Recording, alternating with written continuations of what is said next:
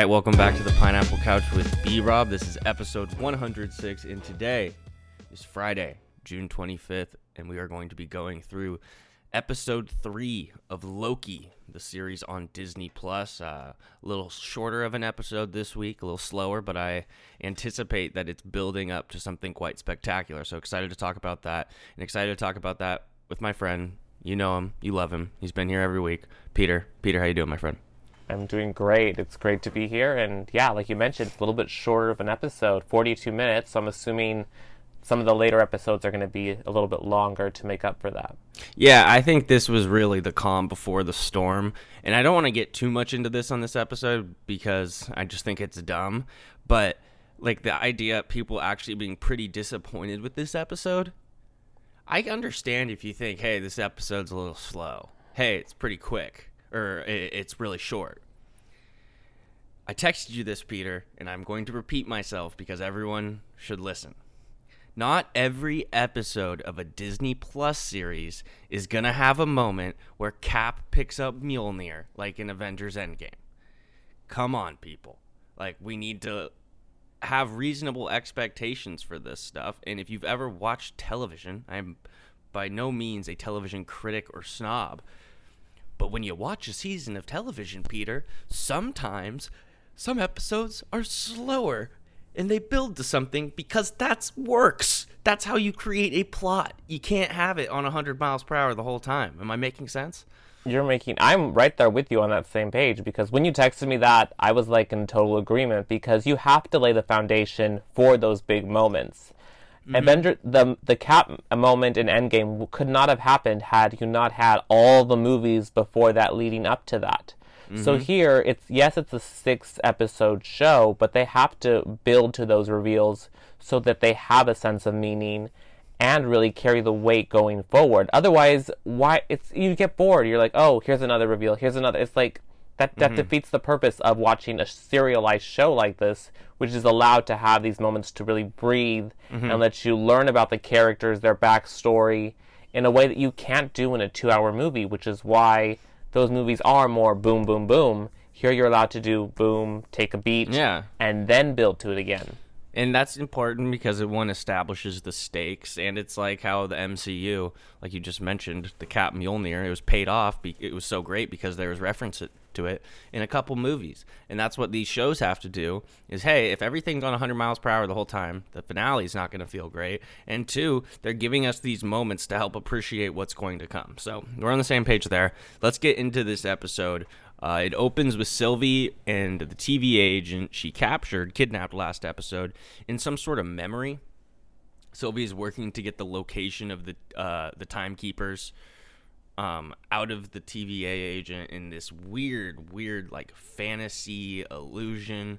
And we can kind of tell something's up with this, Peter, of what's going on, because the TVA agent half the time acts like she's best friends with Sylvie. And the other half of the time, she acts like she has no idea who Sylvie is.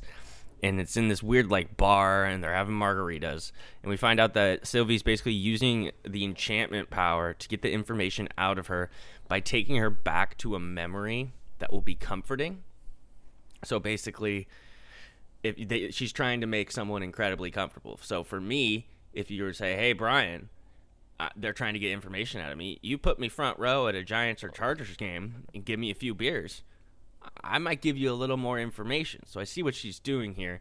And through all this, we find out, and Sylvie finds out, that the timekeepers are up the gold elevators in the TVA. That's at least what we think. And then obviously the opening title plays. Before we get into that song, because you made a good note about it, what did you think of that whole cold open? I thought it was a very jarring cold open and a nice way to kind of draw you in and, again, show that these shows aren't predictable in any case whatsoever, because this was very un-MCU-like visuals to see in a bar scene in a restaurant. You don't really expect that necessarily in a movie like this.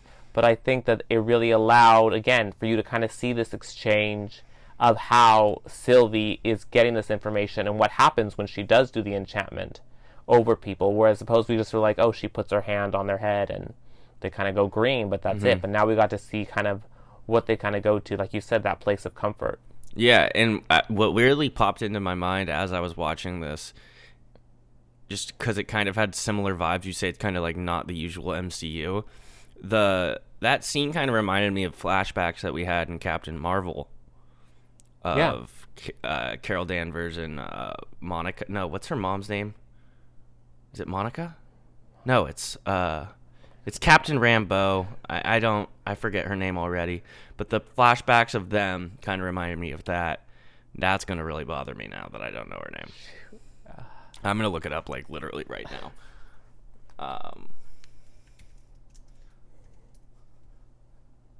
All right, we're doing this live. Monica Rambeau. Maria Rambeau is her mom. There we go. Not me. There we go. It's early, folks. Peter, you made a note about the opening title song. What you got? So, yeah, I thought it was really interesting that, because, again, this gave me vibes to, we haven't really seen this in MCU other than, like, in Endgame, I think maybe Guardians of the Galaxy, where you have music playing over the Marvel credits happening. And so this song, interestingly, was a song called Demons by Hayley Kiyoko, which is, you know, about what you wrestle with in your head, which I thought was very interesting. This name so specific would play as a song right after a scene where Sylvie is literally playing in the TVA agent's head and trying to get information. So I thought that was an interesting choice by them, especially stylistically. Like, the show has been such a very specific tone and vibe, and they just continue to do that. Yeah, I think one thing I've noticed through Phase 4 of the MCU, or basically ever since Guardians, is basically people realize how important a soundtrack can be. So you obviously, Guardians 2 has it, Black Panther has it, Avengers Endgame has it, Loki has it, and even in a weird way, Wanda had it. Maybe not like well-known like pop songs, but they created their own songs that by after 3 days everyone... I mean, we all still... remember the Agatha All Along jingle, and that's insane. So I think they are really leaning into the music, and I'm down for that. That's a good note. And then so after the opening titles, Sylvie uses the portal to enter the TVA that we saw at the end of last week's episode. She doesn't know this, however, but Loki follows her. Sylvie immediately tries to use her magic against the TVA agents, and it doesn't work. We're in the TVA. We established that earlier. So she uses the TVA agents like weapons to erase people. It's kind of like, I imagine it's like a knockoff version of a lightsaber that just like kind of erases people is how I look at it. This is why this show works so well, because I was about to say that the scenes right there were very Star Wars like in a sense to me. Uh-huh. And it doesn't surprise me. You say lightsabers. I mean, yeah. Well, it's also in a bunch of Star Wars video games. Like, they have like the elite level, like clone troopers or stormtroopers have these like batons or whatever that are exactly like that. So that's all I was thinking about. That's how it pays off to be a nerd sometimes, folks. We see Loki enter through the portal. He goes and grabs his knives from the locker once he was back in the TVA, because we saw Agent B-13 took them away from him before they went to Roxcart at the end of last episode. Loki then surprises Sylvie in front of the elevator, and they fight. Loki keeps asking if she's sure she is a Loki, offers to work together, then says, "You lack vision." So they're bickering and bickering like Lokis would, and they keep fighting until Ravonna Renslayer and other TVA agents show up. Renslayer has like a super version of this weapon lightsaber slash thing, and she's about to go swing at them. We do get a cool moment, though, Peter, where Sylvie's like takes Loki essentially hostage and says, "If you do anything, I'll kill him." And she says, "Do it. Like, I don't care," which I expected when they did that. But it's also cool to see the no nonsense, no bullshit attitude from Renslayer. So she's about to go erase them. And then Loki uses the Tempad to open a portal to get them away from Renslayer and the TVA. And they end up on another planet. Peter, what did you think of that whole interaction there we had in the TVA? What really stands out to me is that we continue to see that Loki is, I guess, not that good of a fighter. Like, his fighting style is not... It's a bit rusty. Yeah, and it doesn't have that same weight that you see in the other heroes in the MCU. And I like, again, that we're not seeing that everyone can fight exactly the same. Everyone's the same powers. You do see a variety, and kind of shows that the characters do have weaknesses. So it was nice. It was interesting to see Sylvie be able to overtake him, in a sense, because, again, he hasn't been successful necessarily in any of his combats thus far in Loki, if we think about it. Yeah, I think that's a great point. We do find out, however, right when they land, that the Tempad they use to travel, the TVA device, it's out of juice. It's out of power.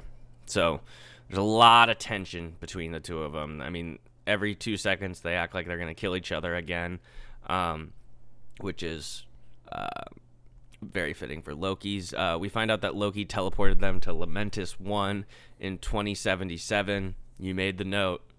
Very, very Star Wars-esque. It took, maybe it's because it's got the Mandalorian on the mind, you know, that, and I said the planetariness of it, it just, again, it has that feel to it that is very space, which is, you know, something that the MCU hasn't really done as much of in space. So it's nice to see that we're kind of building out to these other worlds and other planets. And yeah, it just, tonally, the show just continues to be in a very specific vibe. Yeah, that's a great point about why it screams Star Wars, because if you think about it, in every episode of Mando, I mean, even in the last two of the new series of Star Wars, every single time they visit a planet, you kind of get that overarching shot, and you get the title of it in a very similar way to what we got there with Lamentis 1. So that's a good point. I didn't think about that that much. So they're on Lamentis 1 in 2077. Sylvie says that this is the worst of all the apocalypses, and we know she's been hiding from the TVA in apocalypses, so she's a pretty good source there. We'll take her at her word for that. And the moon, basically the moon is going to crash into this planet, and no one is going to survive. This is a level 10 or maybe even more. I can't imagine a worse, like, because if the Rockskart was level 10, is this level 100? I mean, it must be, because you're wiping out an entire civilization planet as opposed to just one specific area. Yeah. And so Sylvie is obviously very upset with Loki for taking them here, ruining her plan at the TVA, and obviously now the Tempad is all fucked up. So she tries to use her enchantment powers on Loki because they do not work. And he says this is because his mind is too strong. I want to take a moment, Peter. There's a very big theory online, essentially, that this might all have been an illusion and Sylvie's putting Loki through this. And I like to theorize. I'm curious what you think, but I think we're reaching way too hard. I think this just happened. Yeah, I don't get the enchantment vibes at all. I don't think she can enchant him. I feel like because this is Loki pre-Ragnarok, I think his powers are pretty heightened at this point. I mean, he just came off of Avengers, where he was almost took over the whole Earth. So I think the whole idea of this whole thing would be, it's because it's like, why would she put him through this whole thing? And I don't think it would land to have that kind of be what you're doing to Loki. I think there's too many factors to negate that theory. Yeah, I think I agree. The TVA involvement, I think I can't get on board with that one. Yep, same. It'd be just too much in my opinion. So they finally kind of stop fighting and bickering. And they stop fighting. They bicker throughout the rest of the episode. But they decide to work together to charge the Tempad so they can get off this planet. They need to find a power source to charge this. Sylvie, though, I mentioned this earlier, she tells Loki how he interrupted a plan that was years and years in the making, which we start to wonder, like, how old is this Sylvie? How long has she been going through this? We'll get to that later. They go through searching through the planet for a power source. Asteroids are falling. We see the moon. Shit's going down. We also get Sylvie telling Loki that she does not go by Loki anymore. And what's your point here? So my point is, I feel like the route we're going now is the merging of Lady Loki and in Sylvie Enchantress. It's similar to how we kind of rebooted Agatha from the comics into Agatha in the MCU. We're kind of taking parts of the character into this new version of the character that better serves, and I guess is a little more a cleaner way to transform the MCU going forward, as opposed to having to build, which is, it's a little frustrating sometimes, but I understand where they're kind of going with it, if that's the case.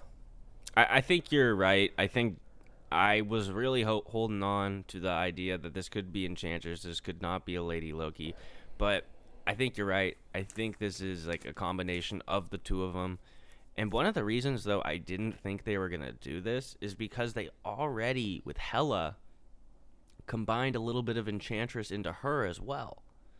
So they've kind of used the Enchantress with two different characters now, not obviously being the main one, but like the aspects of it. And I'm fine with it. I'm not too bummed, but I do think it's like, damn, the Enchantress is a really cool character.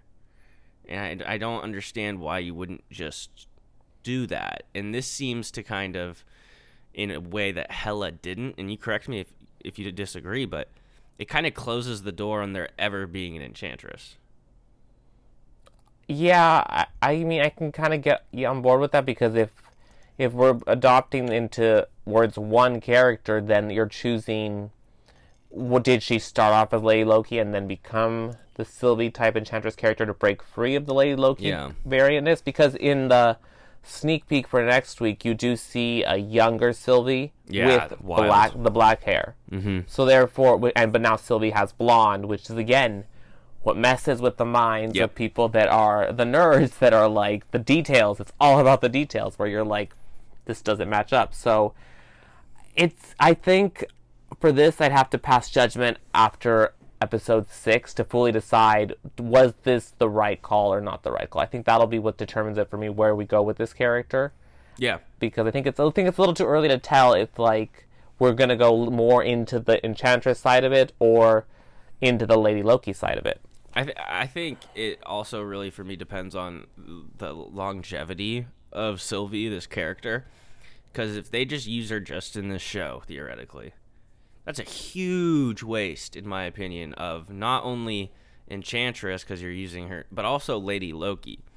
I think how this works, and I have faith that it will probably work, is that this Lady Loki is going to have some sort of role in the future of the MCU in some way. Because that happens in the comics. Loki comes back, he goes around, like, changes bodies. So hopefully that is the case, because that would make a lot of this better. But carrying on, they're going through the planet, right? They find this little, like, trailer/hut, and an old woman with a crazy futuristic gun, like, kind of attacks them and, like, sends them flying with this, like, huge, like, pulse of energy. I'm not really sure. Loki tries to dress up or, like, shapeshift into her husband. She doesn't buy that, but she does tell them, however, that there is a train on the other side of town that could take them to the Ark, which is a ship that's on the other side of the planet that is going to help ferry people off the planet before their imminent doom because of this moon. And so they're going to go there, Peter, because that would be a power source theoretically big enough to charge the Tempad. So now we're going to the train station. All this is just very Star Wars, though. I just have to say again, when she shoots them with the gun in the trailer, in the locations, the fact that there's a ship to take them off the planet, like, it's hard not to. I mean, if you haven't watched Star Wars, or if you don't like Star Wars, you can kind of keep the two separate in your mind. But if you have experienced both, it's kind of hard to be like, this is all kind of coexisting in a sense. Yeah. And so then they get to the train station, and Loki disguises himself as a guard. That's his plan. And when that plan doesn't really work as they're trying to get in, Sylvie uses an enchantment that allows them to get through security and onto this train.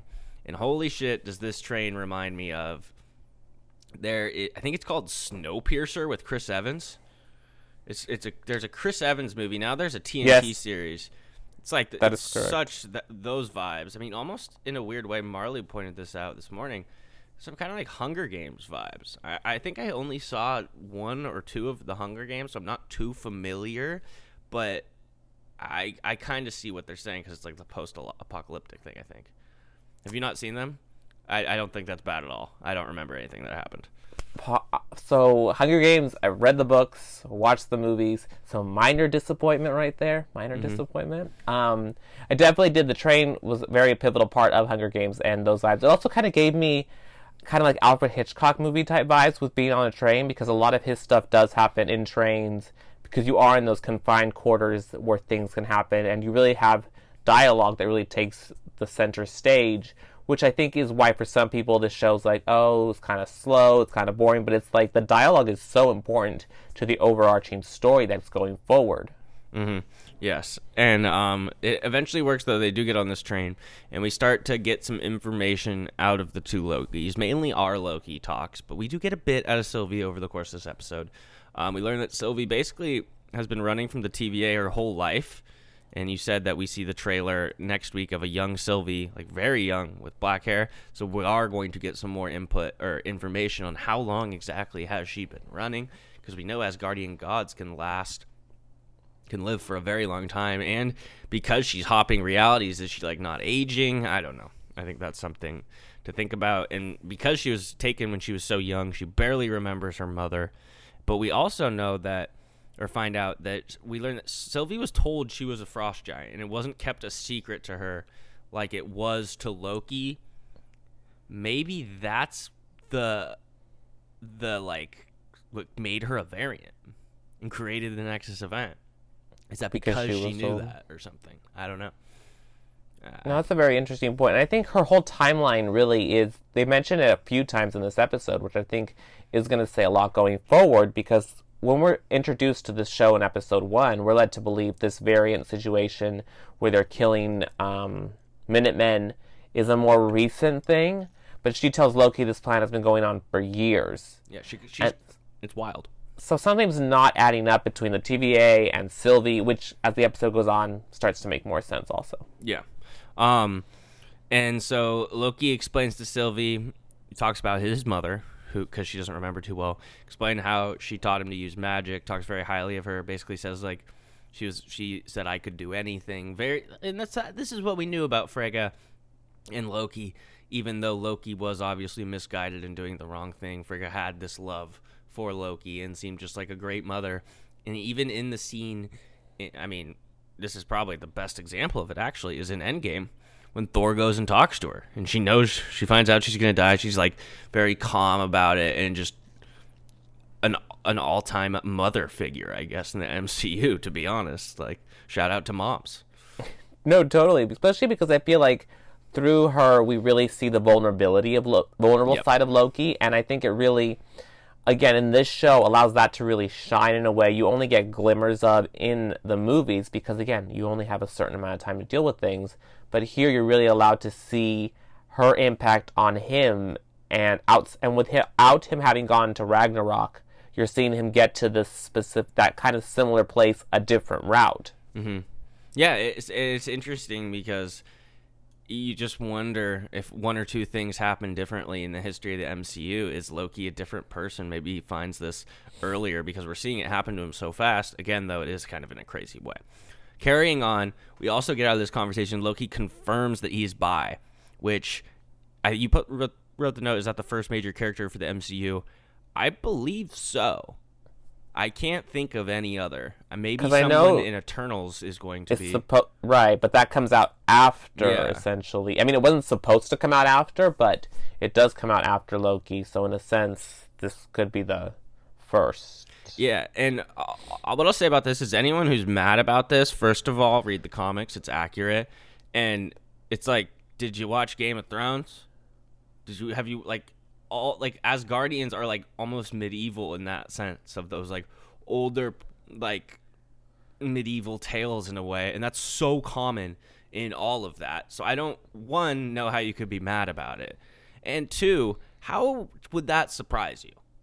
I just don't get, like, I don't know. You have any thoughts on this? I just think people will complain about anything. It's like, Jesus Christ, people, calm down. I think you sum it up quite well. I think it, in a sense, if this is what it takes for you to stop watching the show, then that's unfortunately a loss for you. But I mean, these shows serve to further explore the nuances to the characters and allow you to see that they are more than just this two-dimensional person, and that you feel like superhero shows are supposed to be. Like, no, if you watch the shows, that characters have multiple layers to them, and this just further continued in a way that I felt was very subtle and just very matter of fact, a very non-event, so to speak. Yeah, that was just like, and the conversation continued with them on the train. I find it interesting if you have a problem with that. You're like, oh, that's so, like, how could that happen? That doesn't make sense. But you've accepted that there is a lady version of Loki, and there are variants, and there's a all-seeing timekeeper and that's the part that gets you held up? Come on, people. Sylvie, they're back on the train. Sylvie ends up falling asleep and wakes up to a drunk Loki dancing and singing. You put this in the notes, the Thor 1 parallel, right on the nose. This from the smashing of the cup. And just, I think this scene, obviously not like crucial to the plot, him dance, like, or it kind of is, but it's just one of my favorite Loki scenes ever, kind of. Because it's just the happiness and the silliness of Loki and Tom Hiddleston singing and dancing, slowing it down, getting all dramatic, and then going right back into the I don't give a fuck mentality. I really like that. And I just think it's so, I mean, I might be saying this over and over again, but I just think it's so awesome that they continued this character and didn't have it just end in Endgame like we saw, because Tom Hiddleston and Loki is really, as time, he's like, what, is he a top 4 staple of the MCU? Has to be. Because it's Iron Man, Cap, Thor, and then what? Natasha. Yeah, but wouldn't you say Loki's more, it has kind of like had more screen time and is more, I think it's close. I think you throw Natasha right there. I think they'd be close. Loki, and I think Spider-Man probably hopped and jumped Hulk and Hawkeye. Yeah. But to go back to the part of him singing and stuff, which he's singing in Asgardian. I think it's Asgardian. That's what you call the language, right? Yeah. So he's singing Asgardian. It reminded me also of when in WandaVision, Wanda sings the lullaby in Sokovian. Because, again, it shows you the roots of these characters in these moments of outside all of the craziness that's happening. I mean, this planet's about to explode, basically, but he's, like, still able to do this, be himself in this sense. And I think when you look at it through that lens, you can't think that this is a boring episode or this is a wasted episode, because every little thing in these shows has a weight going forward. Yeah, and I think that's why it's dumb to call an episode slow. I'm completely on you, because it establishes stuff for the future.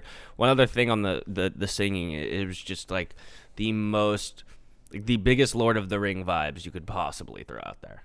Like, just unbelievably Lord of the Rings-esque. So good to see that. You're looking like you haven't seen Lord of the Rings. No, please. Okay. I've seen the regular versions and the extended editions. So I've been on. I was worried with the look you were giving me.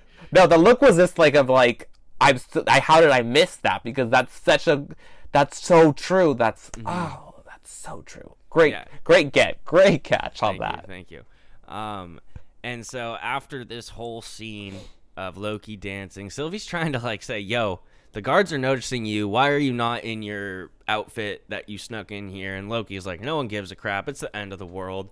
And we find that is not true, because guards come out. They ask for the tickets. Doesn't work out for Loki. They start fighting. And eventually Loki is thrown off the train. And Sylvie follows, because Loki has the Tempad. And in a very bad moment for Sylvie and a tough look for our guy Loki, he reveals that the Tempad was crushed in his fall out of the train. So, as of right now, at this moment, it's like, how the hell are they going to get off this planet? That was their only way, theoretically. What do you think of that? I think it further disrupts that theory of this being an enchantment for Loki to be going through. I think it's just also, we just see Loki fall a lot if we think about him crash land into things, you know, from Ragnarok to Thor 2. World, and then Hulk throwing him around in Avengers, all sorts. Yeah, he just always ends up on the ground. So it was just like, I think it just continues to show that his character, who is attempting to be the most on top of everything, constantly also screws up. Yeah, it's that perfect balance of Loki. Well, it kind of relates back to Peter, of how Owen Wilson, Mobius' character, was in a way just telling, like, Loki, you always lose. Yeah. Like, that's what you do. And so I think that's a good way to look at that. Sylvie's pissed. Very pissed. Until they come up with a plan to hijack the Ark, that ship that is leaving the planet, so they can save their lives and change what actually happens here. Because Sylvie says, like, the ship never gets off the planet, and Loki goes, well, we were never on it, so maybe they can create some sort of event that changes what was going to happen. which is lofty expectations. But hey, we got 2 Lokis. We'll see what they do. Sylvie reveals, though, how she does enchantments to Loki as they're walking this way. And I'm going to summarize it in one sentence. Okay. It's basically creating a fantasy for these people with their memories and easing them so you can get what you want out of them. That's how I took it. That is the perfect and simplest explanation of a very complex happening in the MCU, but well done. Thank you. Because I feel like I could go like for 2 paragraphs on that, and it would just make it more confusing. So it's just like, just think about it in the simple, it's basically creating a fantasy with people's memories. That's what the enchantments are for us. She also tells him, this is a big moment. It's a big moment. She also tells Loki that all the TVA agents are variants, but they do not know that. This is huge, Peter. This is what we were talking about last week, and I'm not going to steal this line that you have in the notes here. You got to say it. It's an all-time hashtag. Hashtag justice for the jet ski. Jet ski confirmed. We're getting our boy Mobius back. He's probably like a 35-year-old in Florida who has a jet ski, loves to, I mean, all the sodas he's drinking are from the 90s in the U.S. So, yes, this is really confirming what we thought, that these TVA agents weren't just created by the timekeepers, because that whole concept was wild. Like, how would that work?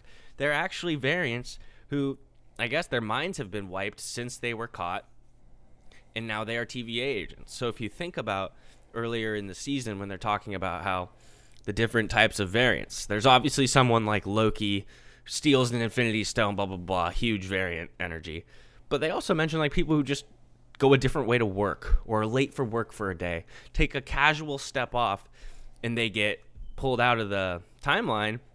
Maybe that's the majority of these people who are working as TVA agents. But the other thing is, like, I guess because time moves differently there, you could theoretically say, like, let's say Mobius was taken in the 90s, right? He could have been there, though, for, like, thousands of years now because of the way time moves. You see what I'm saying? No, totally. And I have an idea that it may be far-fetched, but I will float it by you regarding the variants.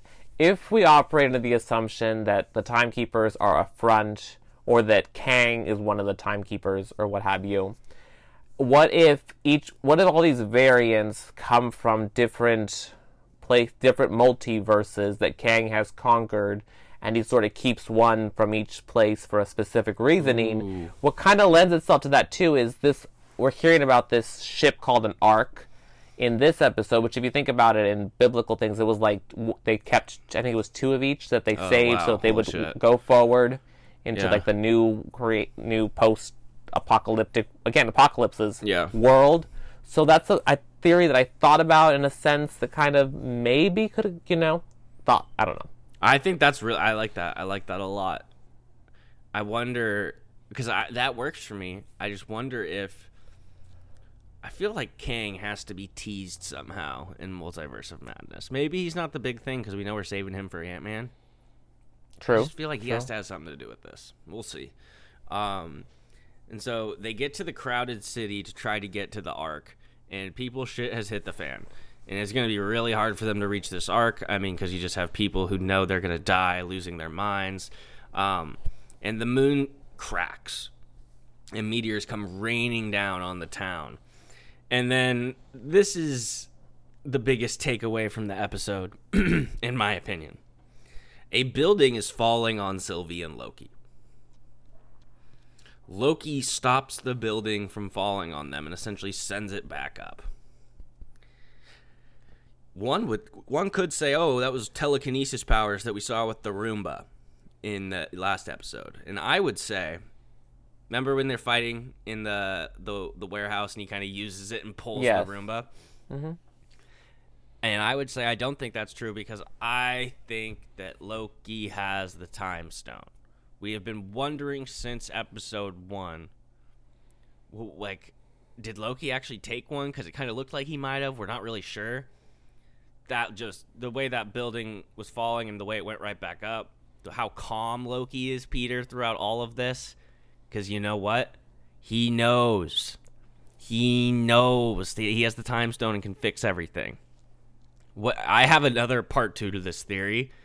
for how it will relate next week, but I want to get what you think, though. First of all, of just, it was not the time stone.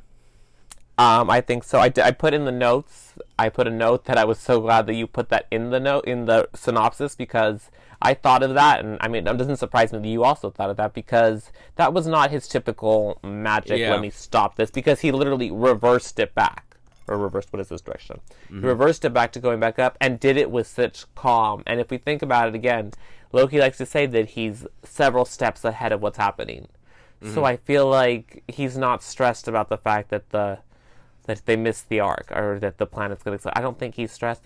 I think he's very much calm about this, because he has the time stone.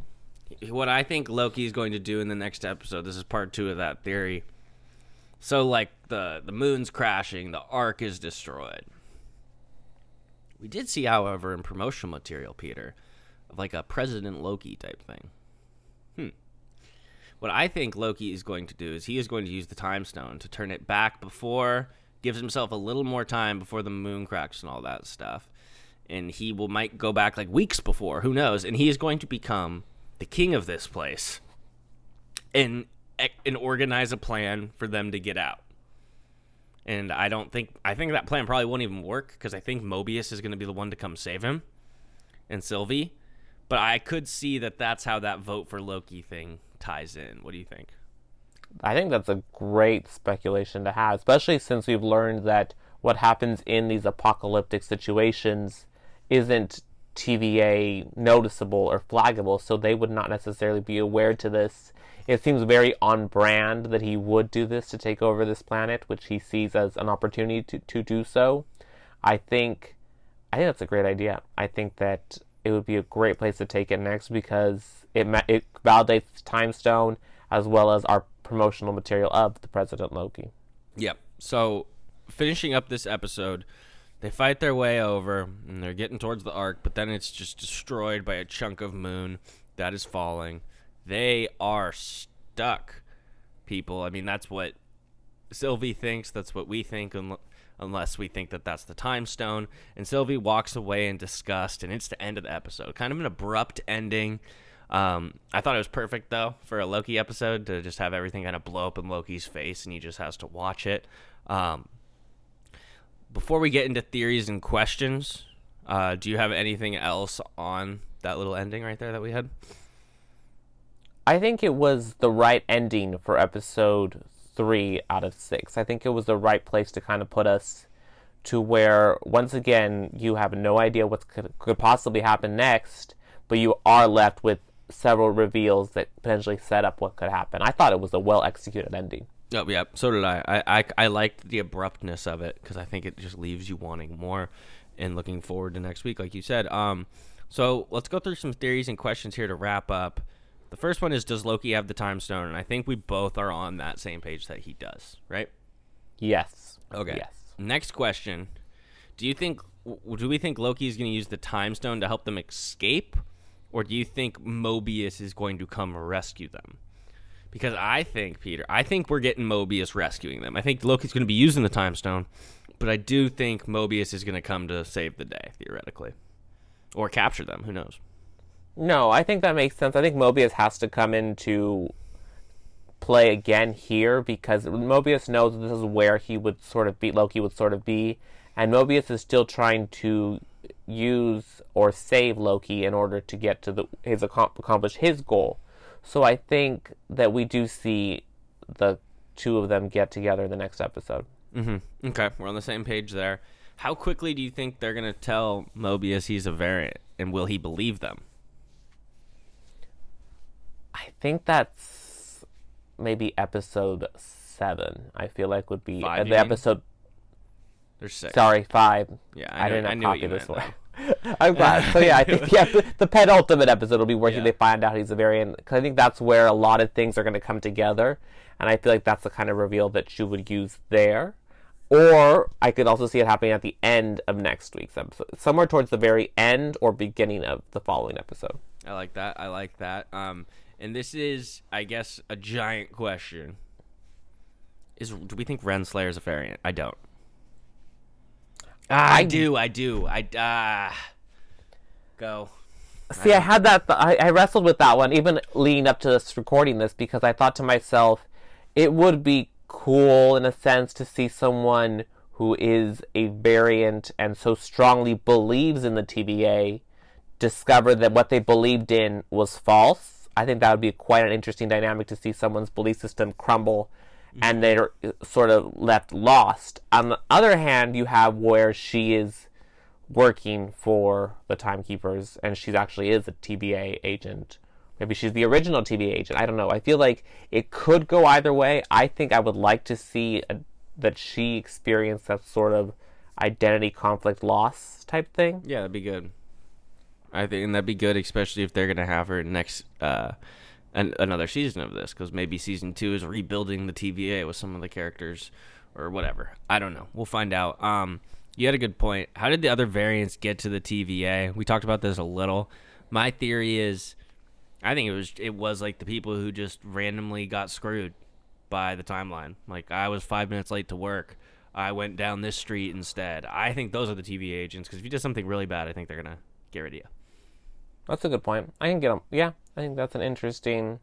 It's a more grounded, believable belief of how they got there, as opposed to my sort of far-reaching, they were plucked from these different things as, you know, souvenirs, so to speak. But I like that. I like the souvenirs in the way it relates to Kang, because I will say, as we get into this next question, I'm not sure we're going to see Kang.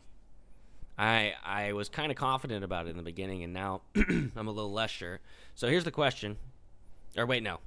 I got some other stuff I want to go through. Okay. How old is Sylvie, and why has she been running from the TVA for so long? I think we're, like, what, hundreds of years? Like, very old? That's what I'm going to go with. Well, yeah, but I think, again, her whole timeline is something that's very sketchy compared to the TVA's approach to Loki with their presentation of this variant that is around. Because how long has she been able to get so far ahead of them that they haven't been able to stop her? So I think next week's episode should give us some clarity on that and where she falls into the timeline. Because especially if she's jumping around, her obviously her timing would be different. Mm-hmm. And we know time works differently there, so we'll see how that... Maybe it's like being in the quantum realm. Like, well, if we're in the quantum realm, like you theorized, I think last week. Yeah. You know. Yeah. You have this, and I think this will be interesting. I'm curious what you'll say, and I'm curious what you'll think of what I'll say. The halfway point check-in. We're halfway through this show. How is it comparing to Wanda and Falcon and the Winter Soldier? You go first. So with Wanda, if I'm not mistaken, we ended halfway with Monica being outside of the Hex. Mm-hmm. And for me, that was a very interesting reveal. I felt like I really liked where Wanda was going at that point. With Falcon and the Winter Soldier, we ended with the reveal of Wakanda being now involved in the show. I would rank this one in terms of, I would say, I would put it in second to Wanda's and put Falcon in third, because I felt like Falcon, we had a more clearer picture where we were going. Wanda, we had zero idea where we were going. And this one, there's kind of a mix of both. Mm-hmm. In a sense, I would rank it second at the moment for halfway point score. Okay. I think it's a lot closer of Wanda in this than most people think, or than I thought before I started thinking about this. Because I think you're right. I think Wanda, the mystery of everything that was going on halfway through, I mean, the hype was incredibly high. So I would like... Here's what I'm going to do. I'm going to say it's equal to Loki as of what we're right now.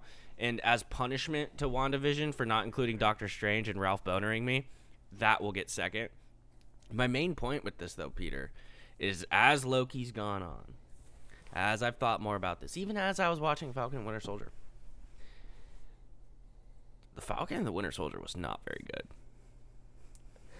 So it's interesting that you say that, because... I think it was earlier this week, I felt like rewatching something of the MCU. I'm more drawn to rewatching an episode of WandaVision than I am of rewatching an episode of Falcon and the Winter Soldier. I haven't watched a single one since it ended. And it's I like the characters, I like all of it, but it's just like it wasn't very good.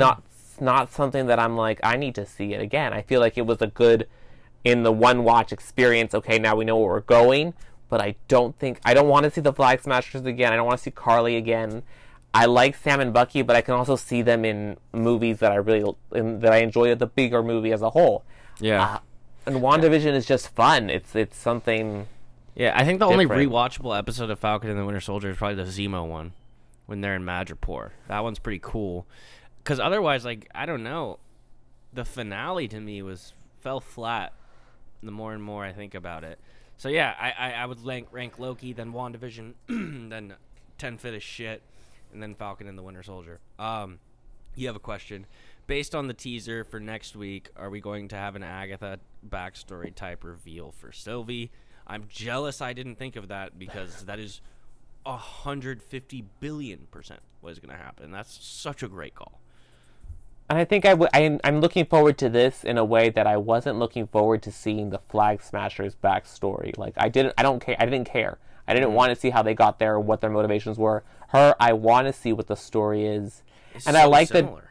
That different to Agatha, though. It's like it never came to mind that I wanted to see it, but then they gave it to us and I was like, this is great. Whereas here it's like you built it in a way that I want to see the reveal to this character, how they got there.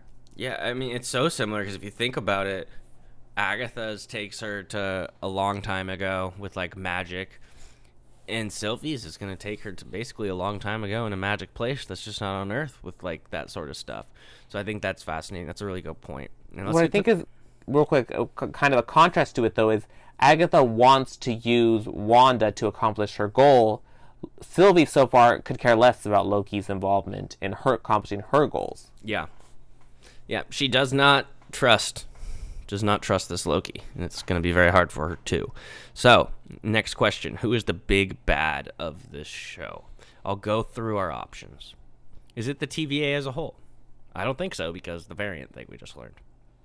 Is it the Timekeepers? Probably. Is it Kang? Well, I mean, if he's a Timekeeper. Renslayer? We talked about that. Sylvie? Is she double-crossing us? Is Loki triple-crossing us? Is Mobius somehow bad? Or is it a different version of Loki that is maybe pulling all the strings behind this? I ask this all, Peter. Where do we go from here? So, can I make your head hurt right now? Because I'm going to throw something at you. What if this Loki, through this show, this ends with this variant of Loki going to Ragnarok, pre-Ragnarok occurring, switching places with our original Loki, and this Loki dies in Infinity War. Henceforth, there's that line where he says that the sun will set on us again, or something, where Loki says to Thor, so the real Loki is alive somewhere else. Holy shit. The zoom in they have on the Ragnarok file and the way they flash to Loki's face lends definitely some credence to that theory. That's kind of an interesting way to kind of where you go from here, or I guess you could go that once again the multiverse is crumbling, it's falling apart, it's like weakening. But I feel like, is that what we want to see with this one? I don't necessarily know. It's a great point. I mean, in terms of who I think the big bad of this show is, I think it's the Timekeepers. But I do think that there might be a conflict that the Timekeepers have been having that's basically causing all this. And I think it's like an older version of Loki. I think there is a gnarly older version of Loki out there somewhere that his battle with the Timekeepers, whether that be Kang, etc., is kind of causing all of the events of what we're experiencing. Which is causing what the TVA needs to do, which is causing them having to hunt down Sylvie, I don't know. I do think that because Richard E. Grant is cast in this. Oh. He would be totally an old man Loki. And he's a big enough character to where it's like, he's not going to be Joe Schmo. I mean, Ralph Boner. Let's not forget that. But again, I almost feel like I still want to double down on my Wizard of Oz type vibe theory where the Timekeepers are an illusion for something. There's something that's not... We never get to see them. We're not allowed to see them. We're not allowed to ask questions about them. There's something there that's very Wizard of Oz in a sense. And has, I mean, this whole thing kind of does have that. You're out of home. You're not trying to figure out the way to get to where you're going in order to see the timekeepers. That's Loki's plan. He wants to see them, see the wizard at the end. And through this, Loki is sort of gaining his own sense of his courage, his heart, his, yeah. That's right. A great point. Well, damn. Well, damn. Loki episode 3. What a ride the show's been. We've been halfway through. Thanks for everyone to listening alongside with us. Again, if you want to throw in any questions for us to answer, some theories, you can send them to The Pineapple Couch on Twitter and Instagram. You can send them to brianrobbins54@gmail.com. You can send them to thepineapplecouch@gmail.com. You could DM me or Peter. Peter, what's your Twitter? Peter Gonzo, 2 Z's. I knew that. I don't know why I asked that. But any wrap-up shot... things on today's show, Peter, before we say goodbye. You know, I like how there are certain episodes of shows that we review and podcasts that we go into, and we're like, it's going to be a shorter show today, yep, and then our minds just start sprouting multiple timelines of different things, and we start going to, I mean, we also, I feel like with each episode, the nerd comes out more in a sense. There's a lot of Easter eggs in this stuff. So it's great. Yeah, it's great. I'm looking forward to it. If you like what you're listening to, give us a like if you're listening on YouTube or watching on YouTube. Subscribe if you're listening on Apple Podcasts or Spotify. This has been episode 106 of The Pineapple Couch with B-Rob on June 25th, episode 3 of the Loki series. Peter, thank you so much for joining. It's a pleasure. All right, we'll see you guys next time.